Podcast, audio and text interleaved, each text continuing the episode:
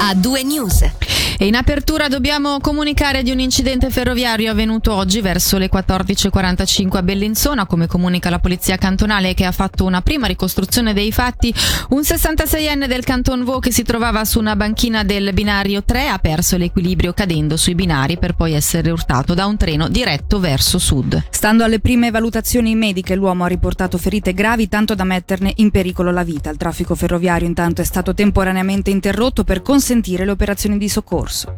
E oggi per l'attualità ticinese fa clamore anche il profondo rosso, ben 56 milioni di franchi registrato da ET nel 2022. L'azienda elettrica ticinese ha pagato a caro prezzo, il caso di dirlo, il perdurare della siccità che si è riflesso in un crollo del 40% della produzione idroelettrica, dovendo comprare sui mercati esteri energia a prezzi esorbitanti. Sentiamo il direttore di IT Roberto Pronini al microfono di Angelo Chiello. È un'annata veramente difficile in cui si sommano diversi eventi negativi. Da prima abbiamo avuto meno 45% di precipitazioni rispetto all'anno medio nelle nostre centrali, ciò significa avere una produzione inferiore di 700 GWh. Questo corrisponde, per dare un'idea, a tre volte la produzione annua di tutta la centrale Verzasca. Ci è mancato lo scioglimento nevi, nel periodo estivo abbiamo dovuto comprare energia per onorare i contratti che abbiamo con i distributori cinesi e in Svizzera. In quel momento, è pieno svolgimento della guerra guerra in Ucraina, è esploso il gasdotto Nord Stream 2, le centrali in Francia erano ferme per la maggior parte per controlli di sicurezza e anche in Europa avevamo siccità. Abbiamo avuto dei prezzi al massimi storici di sempre fino a 1000 euro al megawattora a fine di agosto. Tutti questi eventi sommati fanno sì che abbiamo dovuto comprare sui mercati esteri all'ingrosso questa energia e ciò ci porta alla, alla perdita storica di quest'anno. Di neve è mancata anche lo scorso inverno, quindi immagino che anche il 2023 sia condizionato da questo fattore. Certo, addirittura gli ultimi sei mesi nella Valle Maggia abbiamo avuto il minimo di precipitazioni, solo il 45% della media decennale e l'anno peggiore dalla creazione di Ufima nel 1957. C'è chiaramente preoccupazione, nel frattempo un po' di pioggia la stiamo vedendo, i prezzi sono comunque decisamente minori dell'anno scorso, quindi casomai il surplus estivo che dovremo comprare dovrebbe avere altri prezzi. Dal 2024 vediamo degli anni decisamente migliori. Non dobbiamo però pensare a conseguenze catastrofiche sul servizio o su altro? No, la sicurezza di approvvigionamento è garantita garantita, questa crisi dimostra l'importanza di avere produzione propria in Svizzera e in Ticino, quindi di aumentare la produzione anche di solare, idroelettrico e eolico.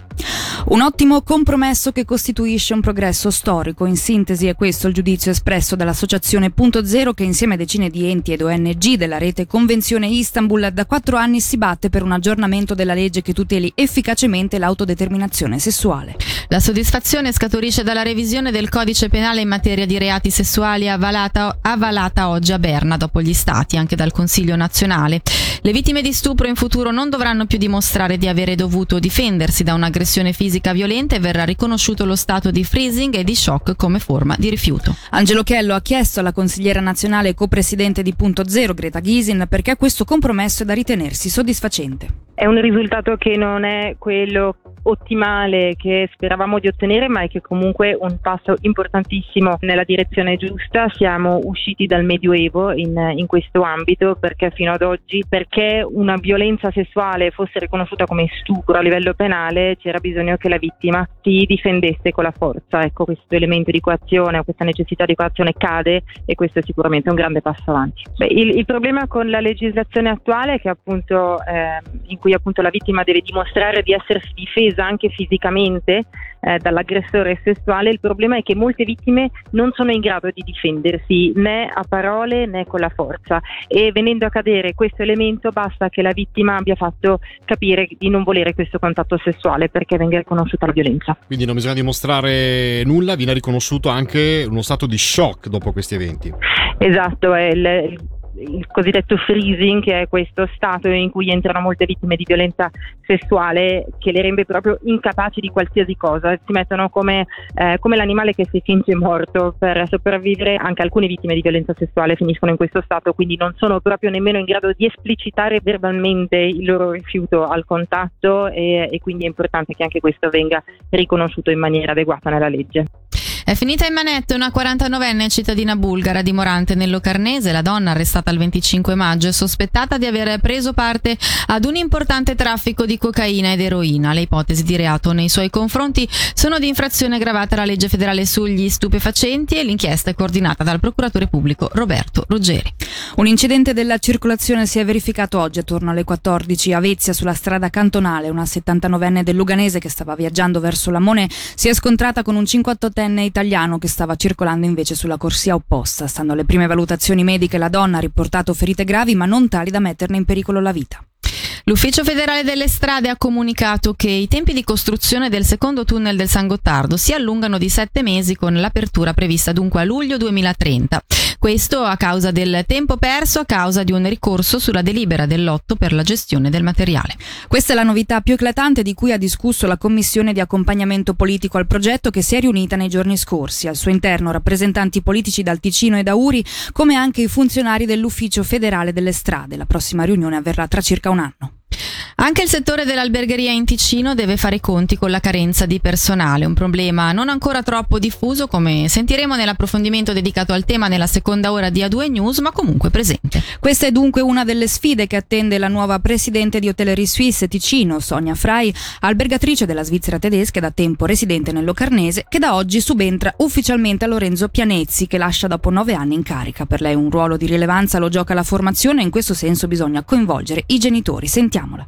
Manca il personale, lo sappiamo tutti, dobbiamo andare alle scuole, informare anche i genitori magari cosa si può fare nell'albergheria e che non è solo lavorare sabato e domenica o la sera, ma che offre veramente anche tante possibilità per andare a lavorare anche all'estero magari, rimanere qui. Poi la destinazione, ecco, la stagione dovrebbe prolungarsi, abbiamo bisogno l'aiuto sicuramente finanziario, abbiamo bisogno battelli, abbiamo bisogno eh, funicolari, funivie che sono aperte e dobbiamo diventare un, una destinazione meno ehm, dipendente dal tempo, andare a attirare altre destinazioni, non solo svizzero tedesco, ma magari anche più in Asia. E tra le notizie del giorno oggi spicca sicuramente anche il rialzo del tasso ipotecario di riferimento dall'1,25 all'1,5%. A causa di questo la situazione dei costi per l'alloggio si sta complicando. L'imminente rincaro dei canoni di locazione coincide con l'incremento delle spese accessorie che saranno dovute nelle prossime settimane. Michele Sedili ha chiesto alcune dritte all'avvocato Céline Della Rabuffetti per l'Associazione Svizzera Inquilini, sezione della Svizzera Italiana. Innanzitutto l'inquilino deve verificare il tasso ipotecario di riferimento del suo attuale contratto. Se il suo contratto è stato concordato in anni precedenti e non c'è mai stato l'aggiornamento, l'inquilino di base non dovrebbe preoccuparsi, non dovrebbe ricevere niente, però verificare sempre bene nel dubbio che riceve un aumento, meglio contestarlo che non contestarlo perché se non lo si contesta entro entro 30 giorni purtroppo l'aumento notificato che era valido, che era corretto, che era sbagliato entrerà in vigore. Però ecco l'inquilino può uh, verificare se l'aumento chiesto dal locatore è corretto andando sul nostro sito, abbiamo a disposizione un calcolatore di pigione, deve indicare la pigione netta, quando è stato concordato il contratto oppure da quando era valevole l'ultima riduzione della pigione, quando si potrà dare disdetta al contratto e poi si avrà subito la risposta se secondo i dati comunicati dal locatore si ritiene che sono corretti oppure se secondo i calcoli e matematica c'è qualche problema e quindi meglio contattarci per chiedere le informazioni ci spostiamo ad Arogno dove oggi è stato presentato il progetto Agri-Esperienze. Le agri-esperienze sono delle attività che vogliono includere la popolazione e i turisti nella realtà delle aziende agricole ticinesi per vivere così un'esperienza autentica e far conoscere questo mondo a tutte le persone interessate.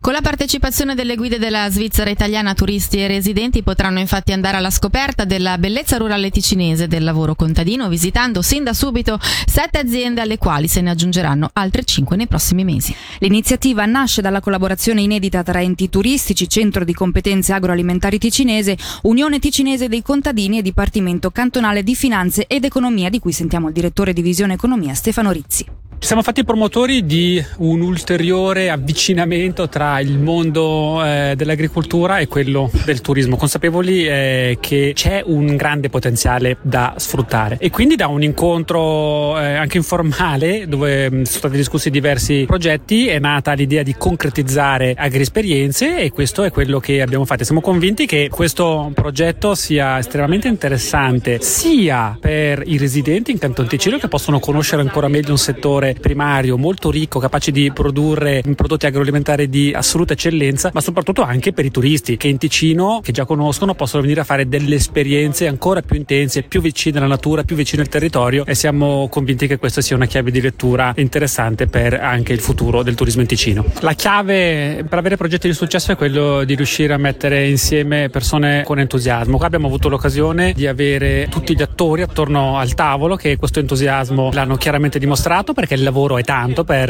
riuscire a realizzare prodotti come questi. Penso all'impegno anche delle guide che sono un attore importante che raccontano le storie. Devo dire tutti insieme abbiamo messo l'energia necessaria, quindi sono convinto che eh, sarà un'esperienza di successo.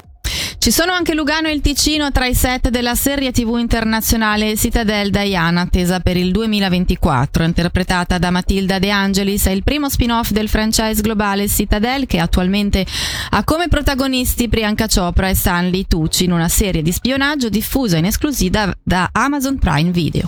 Nel teaser che circola in rete sono ben riconoscibili la piazza dell'H e il lungolago di Lugano, teatro di scene d'azione che saranno viste il prossimo anno in 240 paesi del mondo.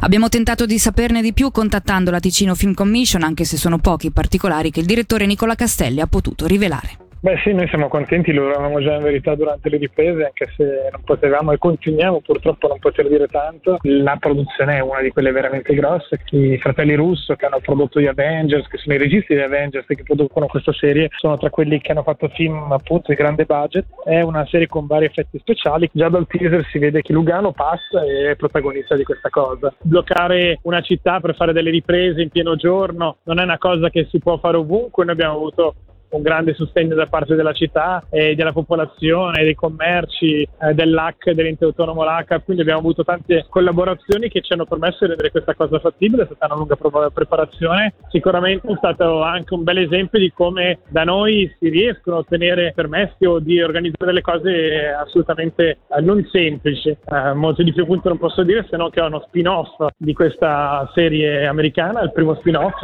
i fratelli Russo hanno ideato questo mondo uh, Citadel e che è previsto appunto che verranno girate uh, alcune serie in alcuni paesi uh, come degli spin-off e il prossimo è proprio quello Citadel Diana che è ambientato tra l'Italia con delle ramificazioni in Svizzera di cui non posso dire troppo. E si chiude qui la nostra carrellata di notizie per l'attualità regionale. Tra poco entriamo ufficialmente nella seconda ora di A2 News. Prima però segnalo orario. A2 News.